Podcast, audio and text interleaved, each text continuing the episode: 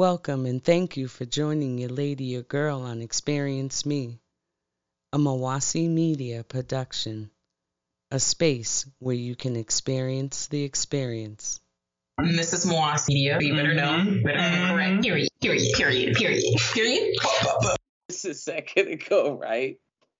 Um, I've never said this like aloud. This recent, I had a recent experience with my daughter she just had like such a bad attitude towards me and that day just was not a good day for her to have that kind of um did you say today's uh, not the day? let, let me tell you i'm gonna tell you what happened. Like you already raised them not to feel like they have a worth or a voice to say something and then you're like why didn't you say something? Well every other time you tell me to shut the hell up.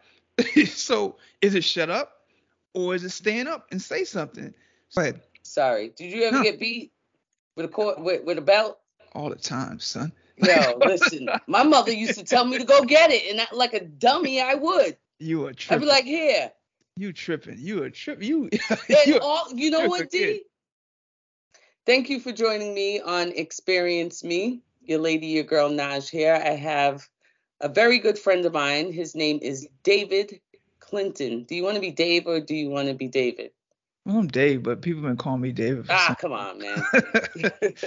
okay, so I have Dave, uh, yeah. aka David Clinton, with me. Welcome, welcome to Experience Me, Dave. Oh, I'm glad. I'm glad to be here, man. What's going on? What's cracking? Well, it took us a minute, but we here now. yeah, know? we here. We here. Yo, major technical difficulties, but we are here. I am so excited to have you on Experience Me. You and I have been talking for several days now about some serious, intense, deep subjects. Uh, we're not going to get all into them uh, today, but I really do. I just want to tell you and the listeners um, that I really enjoy having conversations with you, and I'm actually starting to get to really know you and know how you think and how you click and vibe. You have your own podcast as well. It's called The Art of Living. Yes. Um, can you tell us what that's about? So I kind of wanted like it's it's kind of like how I think in life. Like I kind of do like my own exposure therapy kind of. Mm-hmm. Like if mm-hmm. something that kind of gives me anxiety or something that kind of scares me, I kind of just do it. So it was like one of those things I hated public speaking. And I figured the best way to kind of do that is kind of like make a podcast and just kind of get over that fear. And like as you know, because you kind of you're in the same space. Like when you first do it, it's kind of like awkward and it's weird, and I hated the way my voice sounded, all that stuff. But after I did the first episode, it was kind of like uh, rewarding feeling. Kind of, it kind of felt like it was dope because it was me and at the time my brother-in-law and uh, we just had a, like a candid conversation and it just snowballed into something differently and then i was kind of different interviewing different people because i was always kind of intrigued by what people's why is like what's the thing that kind of makes them or makes that light switch flip on so to speak. And even me and you had that same conversation on like why you did why you started to get into radio and podcasting and it's always been interesting to me like why people gravitate towards certain things and what's the kind of obstacles that they face that kind of like makes that light switch come on and they're like i want to do this for life or they're doing something and you can tell when somebody's kind of lit up. Like when they're doing something that's like their passion versus something that's like okay i'm, I'm getting a check. Yeah it's just passing by. Yeah i get it. I get it. Okay. So i'm familiar with the art of living. Um I stumbled on your first episode and you got really deep, really personal uh, about your life and what you were experiencing. What was the title of that episode? The funny thing is, I can't, I can't, remember that episode. I like, don't I, remember either. Well, what I remember hearing at that time, you were talking about your thoughts in a, a moment um in time maybe i think it was like several years ago where you had like a disruption of uh some kind of mental distortion can you talk to us about that i'm not sure which one you're talking about are you talking about the one where It, it, I believe it was your very first podcast, Dave, the very first one. So I did a couple of them. So there's one where I was talking, uh, if I remember right, the one I was talking about being approached by undercover cop. Is that is no, it that, that one? wasn't it. I don't think so. Explain more. So there was one when I was talking about basically the trauma of being in certain situational or being in, in in sort of I hate the word, but being in the hood kind of speak. And there's certain things that you encounter as a kid, and one of the things I remember that kind of gave me trauma was seeing an undercover cop and him kind of putting me in a situation in which he kind of just pulled the car over and I didn't I this was this was the first time I ever seen an undercover cop. I was told about them and how to kind of conduct myself, but when he pulled the car over, all I just heard was like screeching tires and somebody jump out of the car. And then when he came up to me, he was asking me about a situation or a shooting or whatever that took place in in my neighborhood. But I could see across the street were some dudes that basically like gang members, but there were some dudes that I knew and they saw me talking to this undercover and he looked at my eyes and he traced where my eyes were and I was looking across the street because I knew mm. I wasn't that versed at that time in, in street stuff, but I knew I was in a wrong situation. I knew I wasn't supposed to be talking. How old were you? I probably was like 12. Damn, you was out in the streets back then like that, D? Yo, man, I had to go to the store, man. How am I gonna get my Chick-O-Sticks in my mouth? I had to go to the store. no, I'm just messing with you. Yeah, but that's the realization of a lot of um, young black men and older black men, so to speak. So um, continue. So when he kind of saw that I was looking across the street, mm-hmm. now that I realized he kind of like he manipulated the situation. So he tried to give me dap, like he tried to shake my hand and he was like, "What's what's what's the problem?" Like, and I didn't take his hand because I already I knew like I I felt the the, the tension of the situation. I felt the eyes on me because they were looking at me and he knew they were looking at me and he was trying to leverage me because if he would have mm-hmm. gave me that then he would have known that I would need protection from him so to speak and I would have to come back and give him information. Mm-hmm. So it was kind of like a chess move but luckily enough I was just always I don't know. I just had like a sixth sense of me. I was aware of certain situations. I was like, no, I'm just going to the store, and I kind of like turned off and I kind of walked off on them. Mm-hmm. And I was out of that situation, but that traumatized me because I was that was my first interaction with a police officer. Mm-hmm. And my first interaction is this dude try to leverage me. So it was kind of like from there on, it was never a good situation for me in law enforcement, and that was kind of like trauma for me that continue, as you know, being in the hood and being around law enforcement. Not all law enforcement, but it just wasn't a good situation. Yeah, I heard your phone. Yeah. what made you tell that story though for for on your podcast? That wasn't the story that I was talking about, but what made you speak about that experience?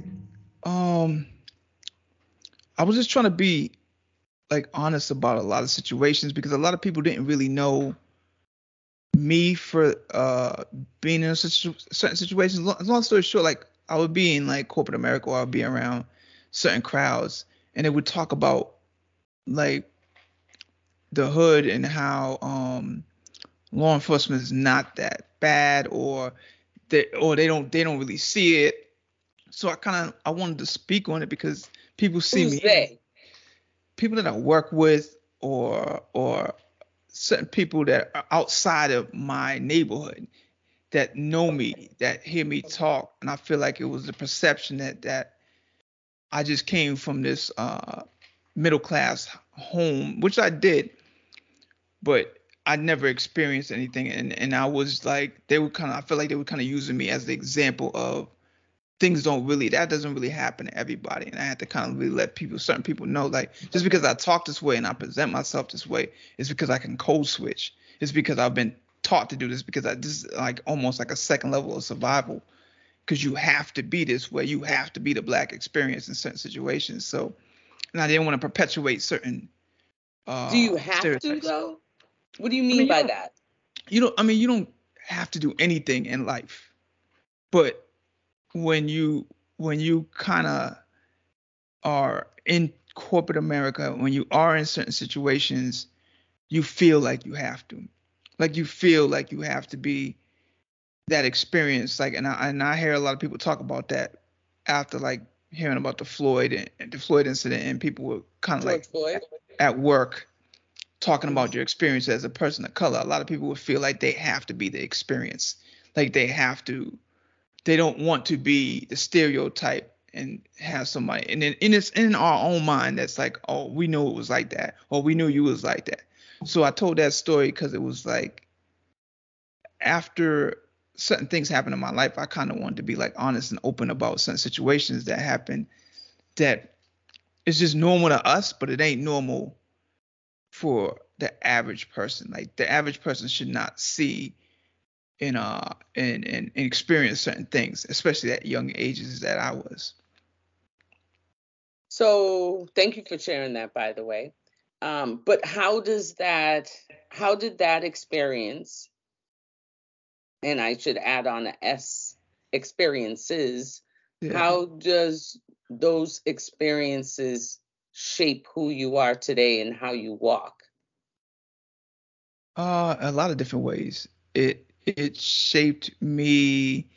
It taught me things that I didn't like, and it taught me things that about myself that I do appreciate. Like things that I don't like is like I felt like I had to assimilate in certain ways because I know I had to to act and be a certain part to be accepted in certain places.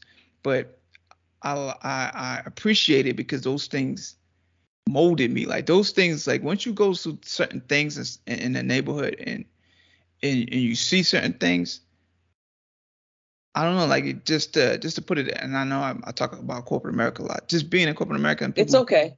People will be like, "Oh yeah, oh you're this person's yelling." So I would see somebody yelling at somebody, and everyone would be so taken back, and I'm like, nobody got shot, nobody got hurt. What are we talking about? So it would mold me in the way of like, that's a joke. Like that's nothing to me. Like somebody yelling in a corporate setting is just, or somebody getting mad or raising their voice. Like it was nothing to me because I've been so conditioned around so many different things that that was like a day off being in those settings compared to being home or being around the way where somebody might you might see somebody and they might not make it the next day or you might be like oh i was just hanging with that person the other day and, and it's a wrap so it makes you kind of appreciate life but maybe for the wrong reasons too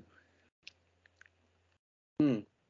okay that's interesting to to to hear that perspective, which is not saying that it's uncommon, but just hearing you relay your particular experience of how you um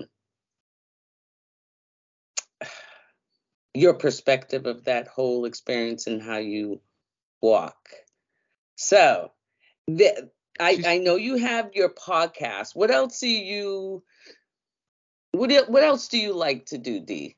Like, what's your interest? Too many things, man. Um, I like reading, golf. Mm-hmm. Um, I produce my boys' podcast, uh, The Art of Doing. Mm-hmm. Um, I'm in IT, so I'm into like. Wait a minute. Stuff. I gotta stop you for a sec. The art of doing and the art of living. Explain yeah. that. So his podcast, we didn't even really talk about this. We just both okay. made it and he made the art of doing after I think I made the art of living, but the art of doing is kind of like the art of just doing that thing instead of like being into thought and complacency of thought and um and procrastinating. He just does things like he made a chicken coop. He built a, a chicken coop. He's uh built shelves. He does um he does a lot of different things where uh, he wasn't and just to put it into perspective he just was mm-hmm. a dude that was never never ever wanted to be in front of the camera ever mm-hmm.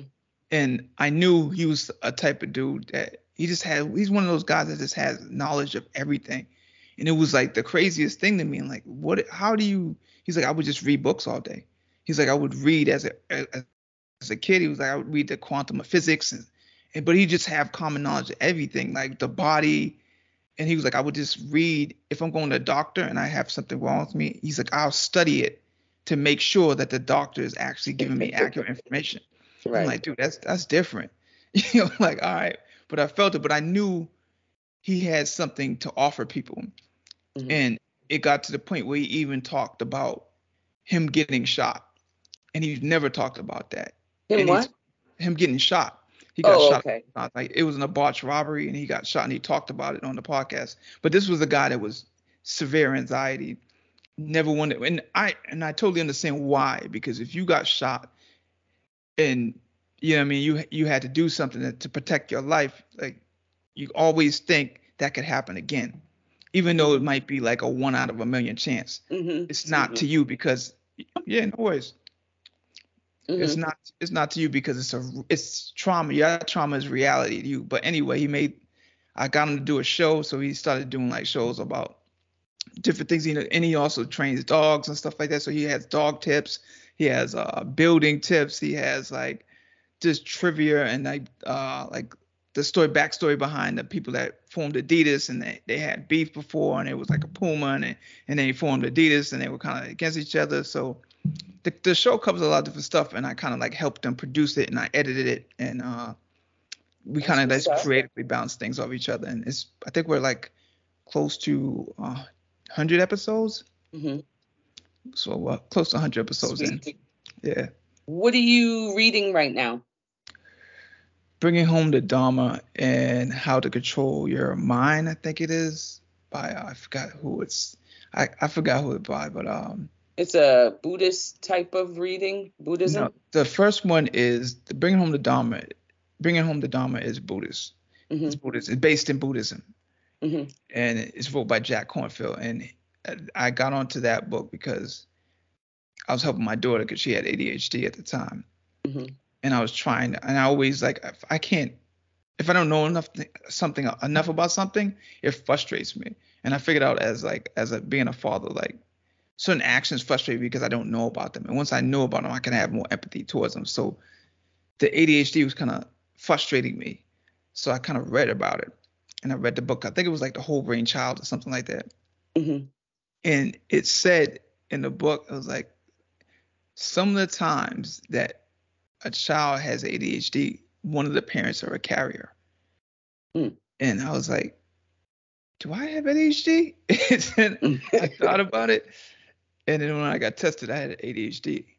So so how did how did they figure that out in you?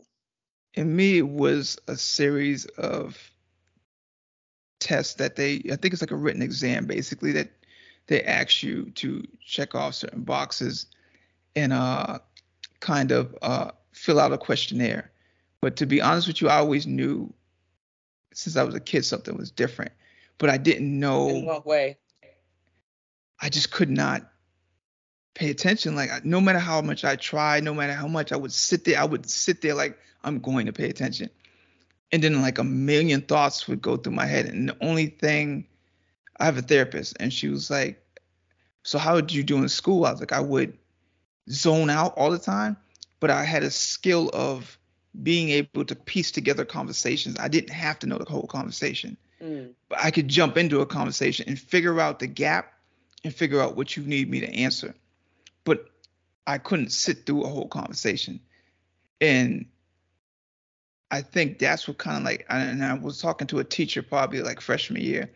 Mm-hmm. And she, she had me after school and she was like trying to kind of tutor me. And she was like, Do you, have you ever been tested for like ADHD? Because I remember her like, Hey, pay attention. And then like literally probably like five seconds later, I zoned out again. Then I zoned out again. She's like, Have you ever been tested?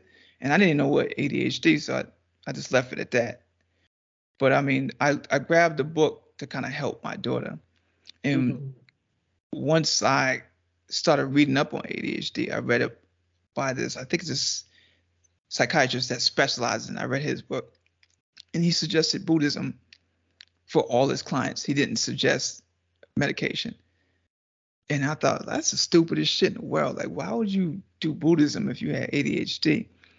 And then I got that book by first book, like um, the Buddhism for Beginners, I think by Jack Kornfield. Mm-hmm. And it made sense. it made all the world sense. Like I like a light switch turned on in my head because mm-hmm. it was so.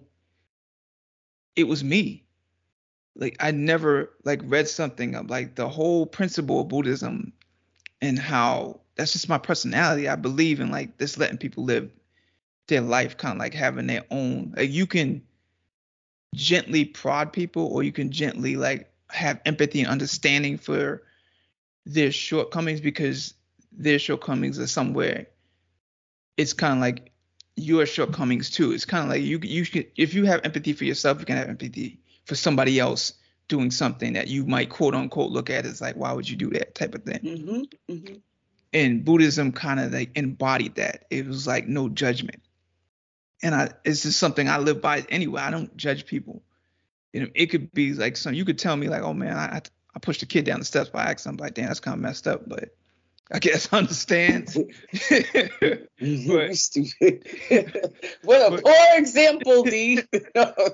yo, man, like I'm yo, just messing do, with you. People do wild shit, but um, it, it was just one of those things where I just I I vibed with that mm-hmm. that religion because it was kind of like it embodied what I want to live by. Mm-hmm. So what about uh, the the thing that I would like that I like about Buddhism because I delved into it um, many many years ago. Um, I haven't really picked up or practiced any kind of Buddhism um, uh, as far as meditation and stuff, but that's I like how disciplined um, people that practice Buddhism or have, um, you know, Buddhism, and I hope, hopefully, I'm saying it right, like a Buddhism spirituality type of of a, of a feel. Like yeah. the meditation is big for me, like just being absent from all this social, uh, wherever you are not even just here in this country or here in Massachusetts. I'm just talking about just shutting things out and being able to chan- channel into inner you in the in the universe. Do you feel like that when you're either one reading or if you actually do like sit there and meditate? When you start meditating is the hardest thing in the world, man. Like it's the, it's it's a reason why they call it the monkey brain mm. because it's like so hard to calm your brain down like because you're always going to be thinking like oh man i should just go get something to eat like oh man i should my legs are hurting like your everything is going to go through your mind but to you answer your question it is when you when you achieve a level of like clarity like, and you, you're not gonna do it all the time, but like when you do it that one time, it's different.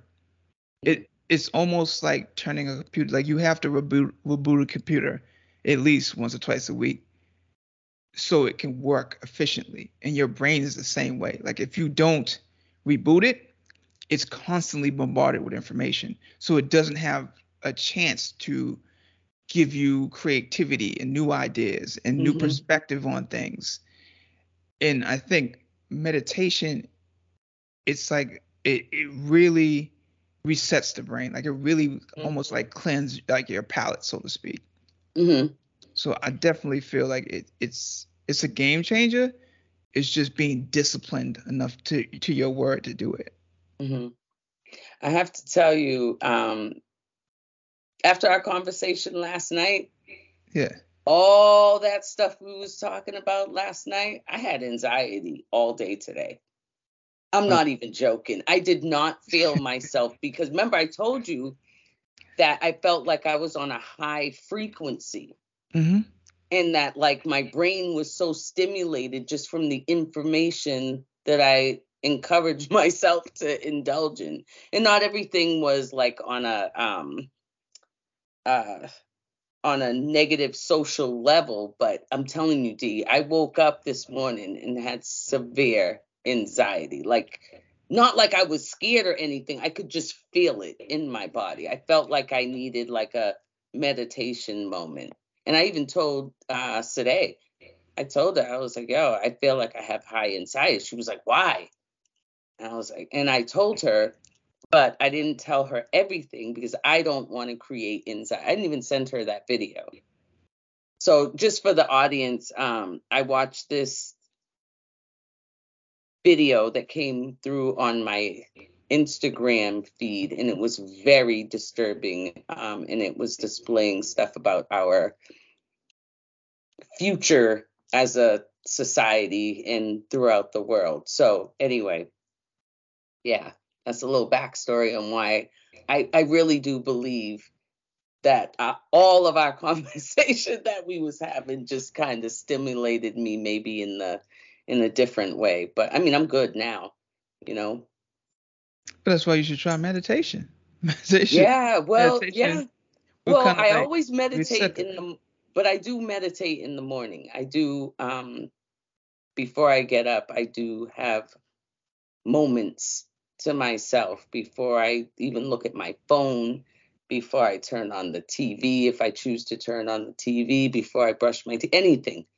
That's the first thing I do. I just have a moment and thank God for just allowing my eyes to be open. Which is, I, I salute you for doing that, but not a lot of people do that. To be honest with you, and and no, I know it's something I try to teach my daughters, but it, mm. both of them. But it's it's it's really hard, and they don't really totally get what I'm telling them. So what I tell them is, when you wake up, mm-hmm. and and I'm don't get me wrong, I still look at I look at Instagram because I'm into like trying to create content and stuff like that. But I don't I don't jump up and look on my Instagram. And the reason being is that, like you said, your energy, you didn't tell your daughter about your situation because you didn't want to transfer that energy to her. Yeah. Absolutely. So the same the same thing happens when you pick up your phone and you see a post by me and it might be some I don't know, some radical type of thought.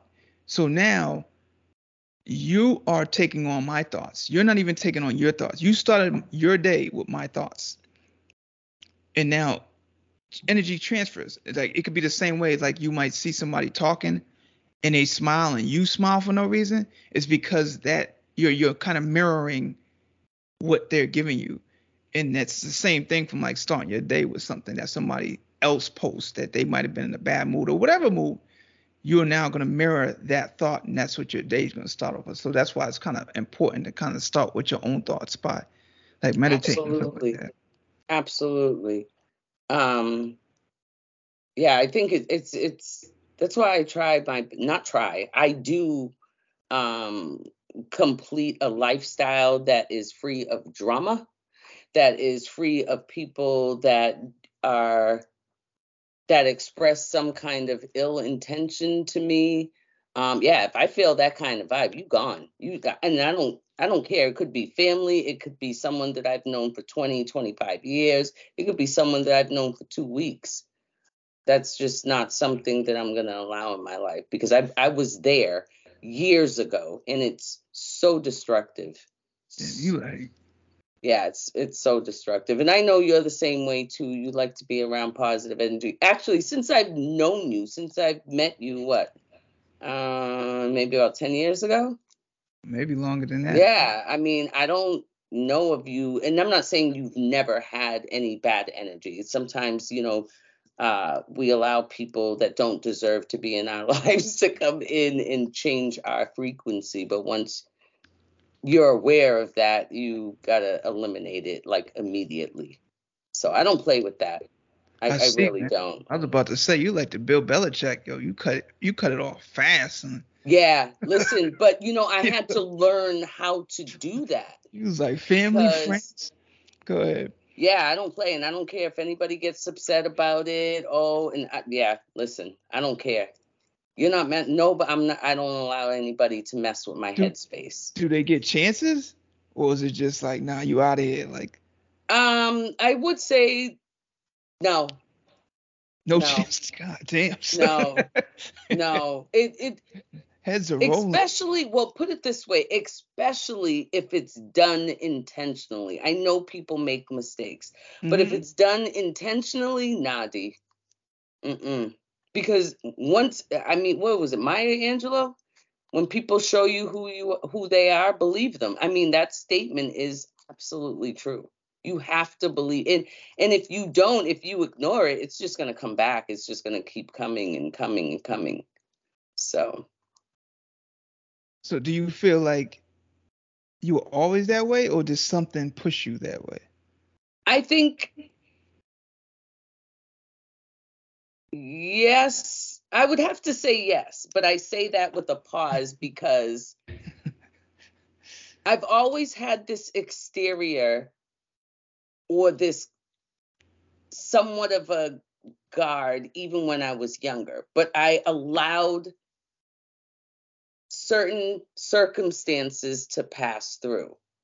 But once those circumstances and experiences became more challenging and it started affecting my mental stability, that's when my guard just went way up and I had to protect myself knowingly or unknowingly. And hence, um, yeah, how I am today.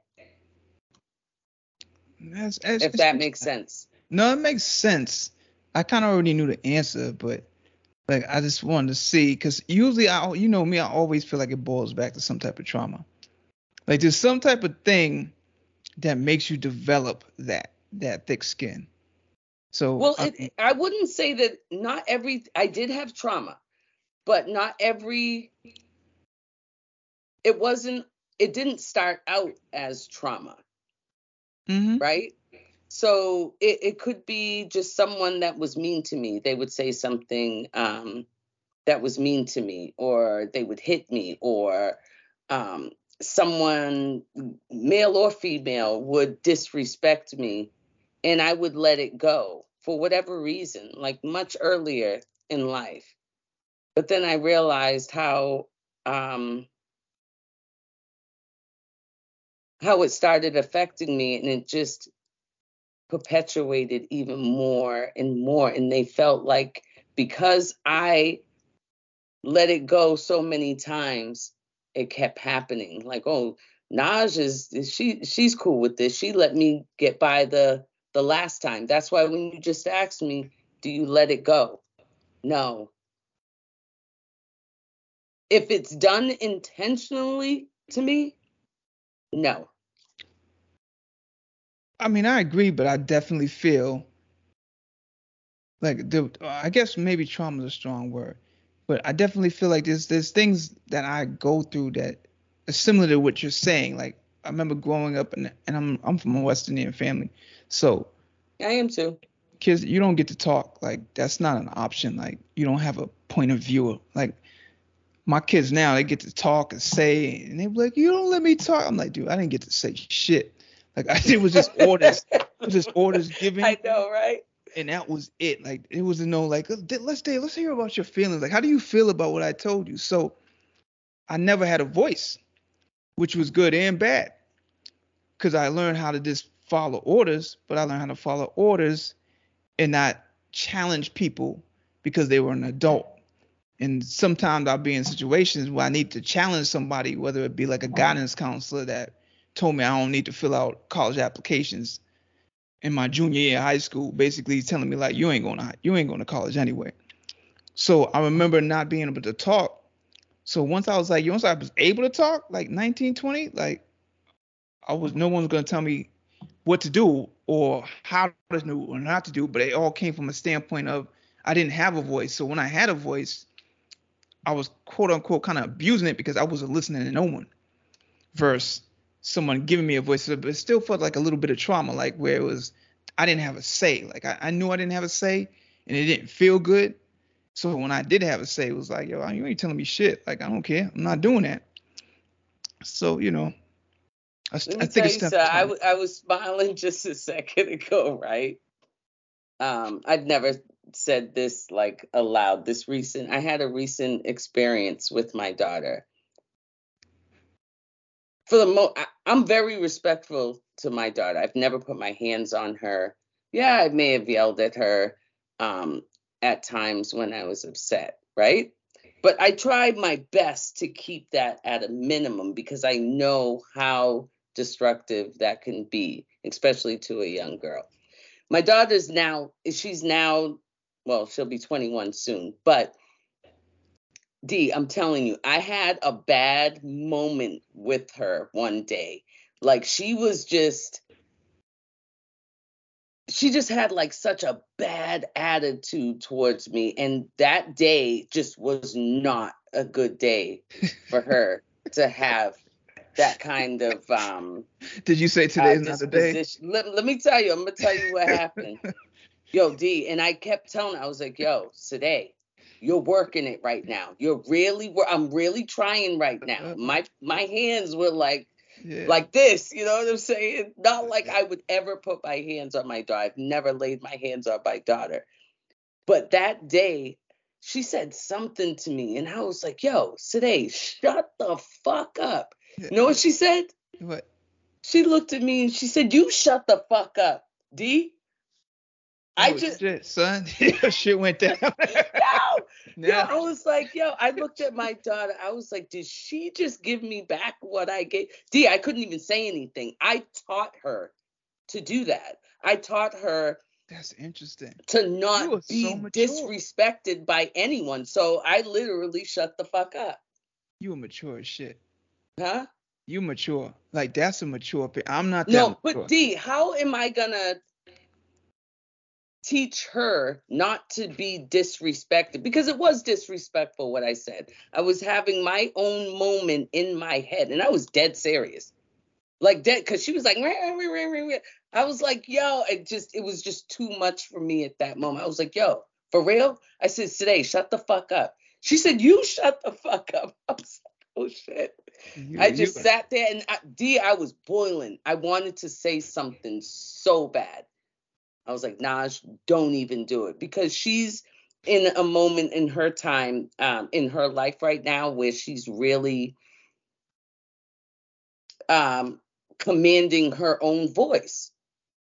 And who would I be? Who would, it would not be fair, even as her mom, regardless of her response to me, that I initiated. Who am I to tell her, don't say that to me? Yeah, listen, I I applaud this just this adult. It was this adulting? This is adulting at its. Listen, I have an extremely um a very good relationship, actually a great relationship with my daughter. She calls me every day and we flush things through with uh her goals, some of the issues she may have at school. You know what I mean? Um so I we both have a, a high level of respect for each other. And I have to be able to give that back to her, even if I don't agree that she said that to me, because, you know, I came out of my mouth and uh, you know, I I was disrespectful to her. You know? Hats off to you. What what would you have done? I'm not sure this is that type of show. So do you think but but I'm not sure this is that type of show. But um, what would I have done? Listen, I'll tell you in the past before I changed. Yeah. If you were to talk to my my middle, she would do she would still do my voice today. She'd be like, listen, I'm not having that shit today. Like you I'm not your little goddamn friends. Like that's how our conversations used to go. Mm. Because she would just take it to a level. Like she knew she knows how to push buttons.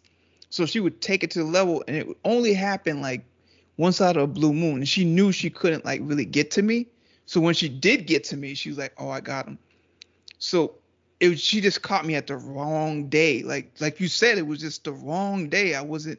Usually I'm, I have restraint. We, have, we all have those. Moments. Usually I could like talk it through. I could be like, listen, right now you're frustrated and you're trying to get my attention in the wrong way. I pull out my little strategies and pull on my little therapist hat. Not that day. Today I was like, yo, you're gonna get all the smoke like if you want that smoke, we can do this today. But after I kind of talked to her and I saw her kind of um shrink, mm-hmm. like that wasn't the respect I wanted.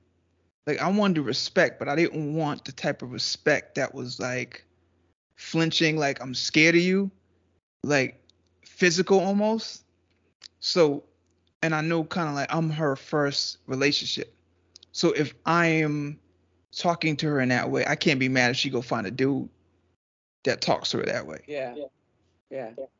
So to your point, I had to come back and apologize for that and be like, that's not how a man's supposed to talk to you. That's not how things are supposed to go. I lost my um I lost my cool because I had a bad day and it's not an excuse. I, I wasn't in control of my emotions and my emotions got the best of me. So I think that day kind of created a different bond with us because she was used to getting talked to or I forget what the terminology is. Like instead of being having a conversation, you kind of talk down to your kid. So that day we had a conversation. Mm-hmm. And I think after that, it kind of like spurred our relationship to where it is today, where we're kind of like we we talk things too. Like it went from screaming matches to like, all right, dad, that I shouldn't have did that. Like that was wrong. And then like, all right, cool. That's all I really want. Just tell me something happened, and I'll tell you if I did something. I'm like, hey, look, that wasn't right. Like I shouldn't have handled it like that.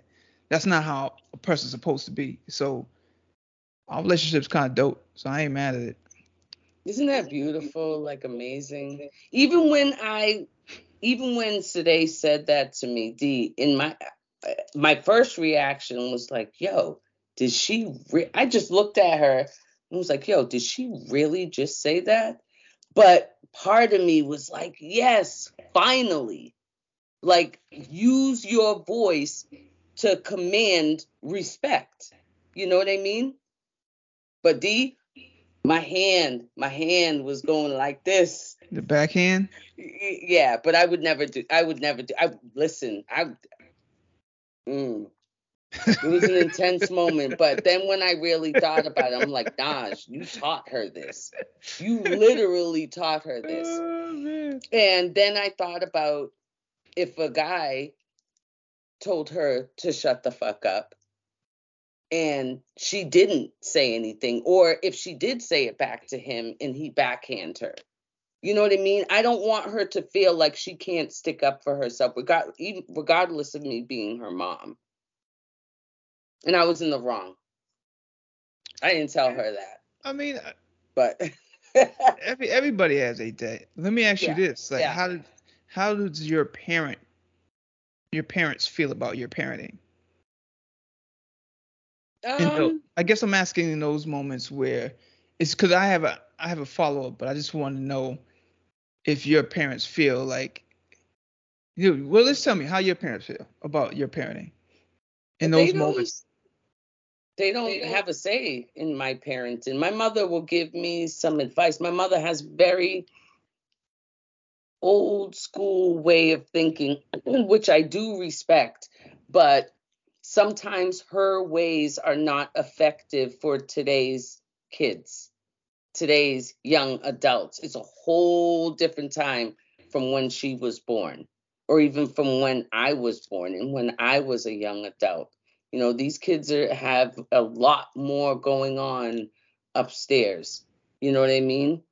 They're they're fighting depression. They're fighting um, these irritations like the ADHD and uh, uh, bullying, all these social pressures that they have, you know. So um, it's just different the way that you have to monitor for one, mm-hmm. and the way that you approach uh, children, your child or children today. It's a completely dif- different beast, completely different. But I will say that it's very interesting to watch her grow. If I didn't have a child, if I didn't have my daughter, I would be less aware of what's going on in the world unless I decided to like indulge in it myself. She comes home and she shares little things with me. So um, I think I would know actually anyway, because it's just my personality, just how I am. I like to know um, my surroundings and socially what's going on. So I think I would know. Um, what's the exciting part is is that me and Sade are actually like she's my daughter, but she's also my friend. And I know a lot of her friends, not saying that her friends are my friends, but they've embraced me um, as one of their they take my advice. Yeah, they be all over here they be chilling. I have them laughing, or sometimes I be serious and I just kick like some serious knowledge with them, and um, they respect that, you know. So it's cool. It's cool being a mom, but I'm I'm kind I'm I am disturbed um, about what's going on socially in the world, and I've talked to you in great detail about that. You out there like Wu Tang kicking the truth to the young black youth, huh? yeah, sometimes I get a little bit too strong in the throat. you know what I'm saying? I can be um yeah, but that's that's that's that passion that comes in about my beliefs and my care. You know what I mean? Now that's so. good though, man. Like I mean, if I could go over a friend's house at a, at a, at age and get some game, that's that's good. But I think I asked you about that because I I know as as being a West Indian, I definitely felt there was definitely family members like you. You just let your children talk to you like that. You just let them address it. like like what? it was like. What they, do you mean? So my kids would. I would let my kids ask questions, but in in my culture, like kids asking questions is almost disrespectful. It's not disrespectful to me if they're like, but why do I have to clean up my room? I I mean I could easily be like, because I said so, and I'm your parent. And I, but I would explain to him like, because look at how I keep my room. Look at how I keep my surroundings. Why would I let you keep your surroundings like that? That's not even productive. It's not even good for you. Like if you if you're in a, a surrounding where everything has a place and everything has some place to go, your mind, if if it's a messy room, your mind is, is working even when you think it's not working because it knows those things that's on the floor has a place. So now you're taking mental brain power that you don't even know and expelling it on something that's just a mess. So that's why I need you to clean up your room. And then now you have a reason. Like if even if you wanted to, to, to arguing the one up thing, like, well, I feel like it's my body or whatever the hell you want to say, I at least gave you an explanation. Around the second or third time, I'd be like, yo, because I said so. then you gotta go clean up your shit. I never understood why our parents, it, I think this is what I'm hearing from you, why our parents told us to do something. And if we questioned it, number one, you couldn't ask the question like you're saying, or two, because I said so. Like, what? That makes no sense. How are you supposed to lo- grow and learn? You know what I mean? You got to give some kind of explanation, I think, D. You know? It's context, man. But it, you feel like, and, and it's it's sad but I feel like not all, but some West Indian mm-hmm. parents feel like you're a child, and because you're a child, you don't have rights. And if you're raising someone exactly. that you you're telling them they don't have rights, right?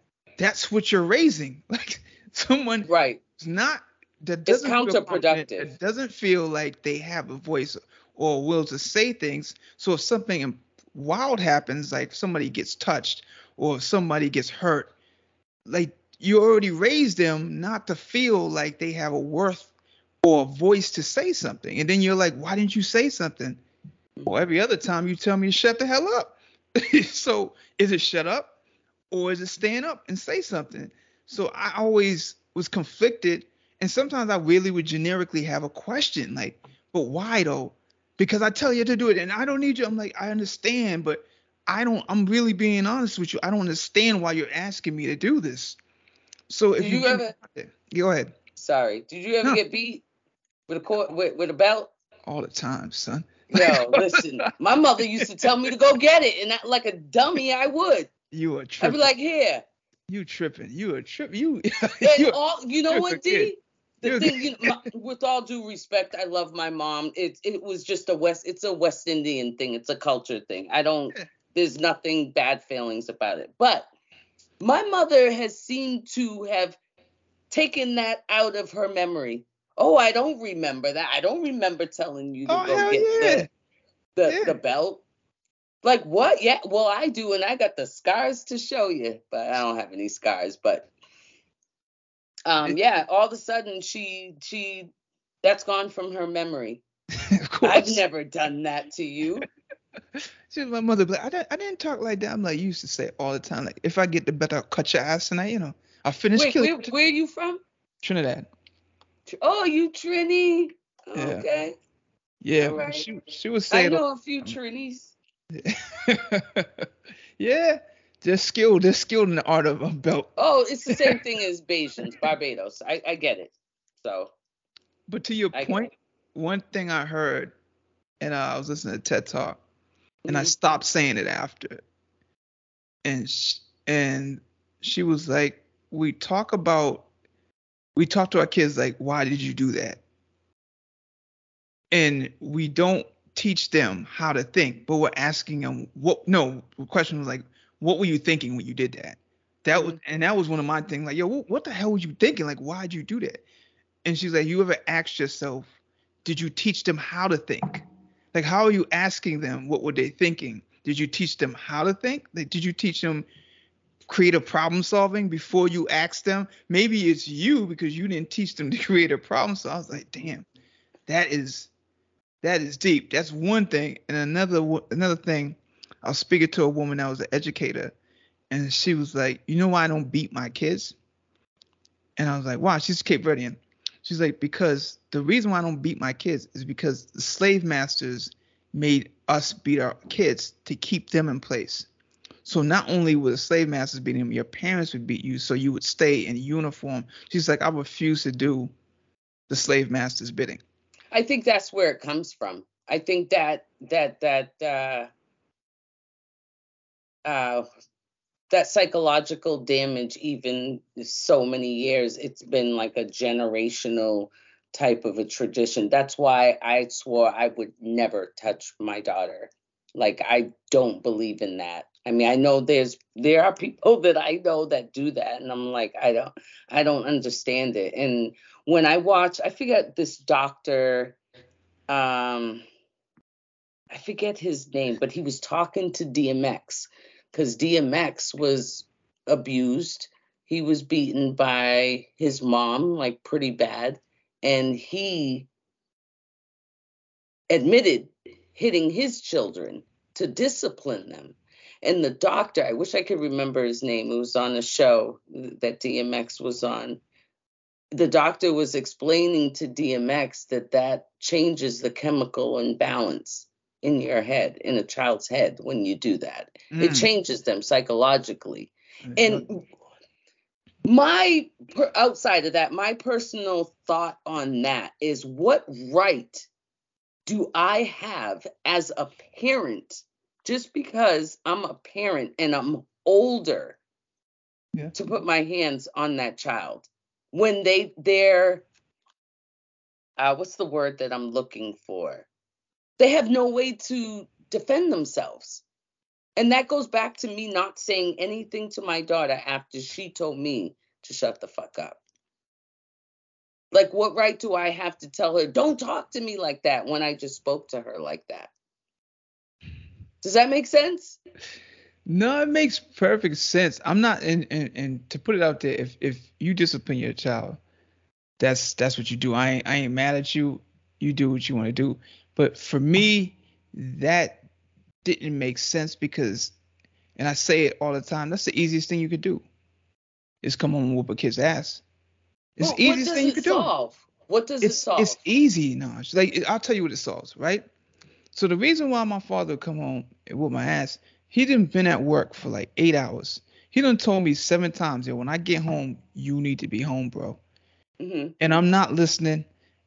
And the easiest thing to do is put hands on me because then the pain, the pain and the trauma of that is gonna hopefully prevent me from doing that again. I'm gonna think about the ass whipping before I do that again. But what really would help for for this is why I feel like it's it's easy because you it's not too much work. You just put a beat up, pull the belt out, you beat the person, blah blah blah. It takes more work to influence someone. It takes more worth to get the buy-in. And I related to there's managers that like there's still people and I think it's getting phased out now that feel like you just come in and yell at people, you you keep people on edge and you you you keep that tension and that's how you manage people. That works for a little limited time because at some point you're gonna do something messed up and somebody underneath you is gonna find that opportunity to nail you to the cross. That's all gonna, hostil. That's all hostility, though. Correct. But the people that get the buy-in, the managers that I have that are great managers that get the buy-in, that be like, yo, I want you to win because if you win, I win. You have more loyalty to that person. If something happens to that person, you'll protect that that manager. If they need you to come in on the weekend, you're gonna be like, yeah, because that person's cool. They you feel like that person has an investment in you. I look at right. the same way as kids. If the kids feel like they gotta, if they feel like, yo, you really value what I what I say, like you value how I feel, and sometimes I'm gonna still have to make a decision, but at least you know seven out of ten times I'm gonna listen to you. I'm gonna understand. I'm gonna explain to you. I'm gonna voice how I feel. I'm gonna voice my fears. I'm scared sometimes. Sometimes I don't have the answers. They feel like, okay, you're normal. You're a human being. I think there's more influence and there's more longevity in that than me mm-hmm. coming home whipping your ass. because they said I heard a little girl say, you can judge a parent by how many times the kid comes back after an adult. Wait, what? Repeat that? You can judge a parent by how many times a kid comes back home when they're an adult. Whether they like if they come and visit and hang around you, like how your daughter comes to hang around you, mm-hmm. is a testament that she felt valued by you as a human. Like she felt like you were you were a person that saw her and valued her. Versus if you whip the ass all the time, she comes to you every now and then because you're really not somebody she really wants to hang around like that based on the relationship. So she was basically saying like, if you're a dope parent, the person's gonna want to come back and hang around you because your personality, the way you felt, the way you made them feel, you added to them. Versus, yo, I know this person's my parent, but I really don't like them like that. It was they cool. They they raised me. They put room um room and board over my and, and they helped me raise the person I am. But I really don't want to be around. I can't fathom being around that person. Right, right. I was going to say something to you. Um, oh, just to kind of tie up the whole beating thing, I want to just express this thought that I challenged my mom and other people when I um, heard or saw them hit their child when they felt like it was right for them to do. Like, I'm not judging anybody, but I would make them think. The reason why you are hit it because I, I would ask them what what makes you think that you have the right to do that? Because they shouldn't be doing this and this and that. If i don't do this they're not going to learn. That would be the average response. Mm-hmm. so then i would say to them so if that's the reason why you do it mm-hmm. when you're beating your child for the most part, and I'm going to exclude the people that I'm talking to, but anytime I've seen someone, uh, a, a parent hit their child, what do you see, D? Anytime you see a parent hit your child, yeah, like it, what? It's what, usually I feel like, and I'm, I'm I don't have the statistics to prove it. I feel like the kid gets handsy too. And no, it's, it's not even about statistics. I'm saying like have okay, first of all, have you ever seen a parent beat their child? Yeah. Okay.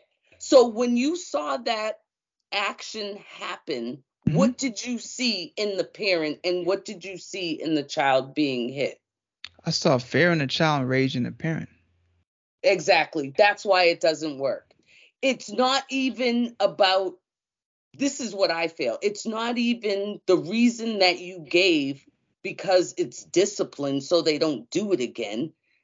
Yeah, you you have like rage. You want to get that rage because you're personally affected how that what that child did or said. So it's not even taking the place of that. This is what I believe. It's not even the concept that the child is actually learning you've made the child fearful. Not it's not a learning experience anymore. It never listen, if if this Does that make sense? Did I say it right? Yeah, I think I you, did. You, you said it perfectly, but to your point, if there is fear in the air and uh-huh. adrenaline, the brain, the the the you're no longer talking. You're no longer accessing the part of brain where there's learning. Exactly. It is now fight or flight. exactly. So there, so there is no learning going on in fight or flight. It's just survival. So if you I really think it's on both sides though. I and maybe not. Yeah, But- I think it's I think it's experienced on both sides. but if you're beating, Does that make like, sense? Not it doesn't it. I mean, it's Maybe more, not those words, but that person is actually experiencing an opposite effect of that, right? Maybe not fight or flight. Well, the kid I, is in fight or flight. In his mind, is this is his brain is yeah, telling maybe him. it's not for the parent, but For the parent, I think is just rage, and and getting getting that off your chest, like getting that, like it's almost like a release for you, but it's almost like they feel. it's failed. trauma for the kid. they failed. They feel like they failed because that's not what you were taught. That's not what that parent taught them. So that's what that rage is to me that's coming out that you feel um, like you didn't do your job right. And nobody's perfect. So you're going to have a child that messes up. But And- you're Go ahead. you're speaking from a very high level, though. Like I mean, that's why I Yeah, I don't know any other way. I don't know any other way. because I'm telling you, because that's what kind of like Buddhism done for me. Like it's kind of like where you, to your point, there's certain things that Noella would do or my middle will do, and I now have to stop myself. Like, why am I mad that she's doing this? I'm mad she's doing this because I do this, and I feel like if she keeps doing it, I'm I'm I'm I'm actually mad at myself. Like I'm actually mad because I see myself and her actions that she's doing, and instead of just being empathy for her, I want to discipline her. But instead of me just being like, you know what, that's me, and that's a lot of parenting. Like a lot of parenting comes from the sense of you being able to get out your ego and be like, you know what, I need to have some empathy for this person, not judgment. Like I failed. I failed is almost I don't want to say narcissistic, like, but it's it's it's a weird way to parent if you think about it because it's just a teaching moment. It's not a moment. I told you this minute. You, if if you feel like I told you something a million times, maybe you're not expressing it in a way that's digestible to the kid. You got to think about how you're relaying you're relaying the message. Like maybe you're relaying the message fucked up. So mm. it might be you. Right. And, and I think that it's it's most eh, most commonplace in black homes because of what we have to deal with socially anyway and what we've dealt with maybe um traditionally in our homes right? Like when you were talking about the the slave mentality Yeah. you know that that happening that happened back then. It's like just yeah it's like a domino effect so So uh, it's easy for me to say if if I'm a single parent and I got three kids, that's enough but listen it's really hard to be like, okay, let's do our strategies now. Listen, you shouldn't have did that. Like I'm gonna come home and I might want to wring somebody's neck. Somebody's neck might have to get wrung that day. Cause you coming home, you it's three kids, you're working probably two jobs, and it, all that energy and all that affection you would have if you just was working one job or if you had two parents, somebody take that that that type of uh pressure off you, Yeah. you would have more of that fortitude to have an open mind that okay this is a kid. You need to be handled a certain way. We need to talk about this. You don't have that when you you trying to make you trying to keep the lights on man. Like it's just it's a different conversation. That's what i'm saying. All those different um uh variables can be attached to it listen mom don't hate me don't hate me i still love you i still love you you shouldn't have beat me though yeah I've had this conversation with her many times, and I joke about it at the table, so we're Okay. good. I don't even, yeah, it's, yeah, and it's not like I got beaten all the time, but one beating is enough. You know what I mean? Yeah. Um, Yeah. and I was a good ass kid, D. I was a good kid. Kid, I didn't need to be beaten. you know what I'm saying? Hey, Yeah. Yeah, how you look at camera and say that shit? nah, for real. I was a good kid. And yo, I no was a good loving, kid, no good kid ever says I was a good kid. No, I really was. I really was. You wouldn't have to say it if you was a good kid. No, I real D, I really was. I'm honestly the way Okay. that you see and hear me today is how I was back then. I'm just more outgoing with it. I've always been silly. I've always had a serious side. I've always, even when I was younger, I used to, and I don't know if it's because I'm left handed or I, I don't know what it is, but I've always had this perspective of, I never look at things from the surface. I'm always scratching. Like I told you, I'm always at the plates, like underneath the earth's crust. That's where I am. That's where that's where the flare up is. I'm not outside of it socially looking at it. I'm looking like like underneath where those plates are rubbing together and causing that earthquake.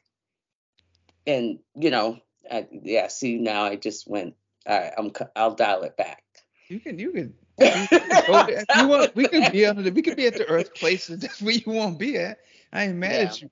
But what Yeah, what made you what made you curious like that? Like what made you look at things from a from that deep of a level? Like when did you start doing that? Michael Jackson's coming to mind right now.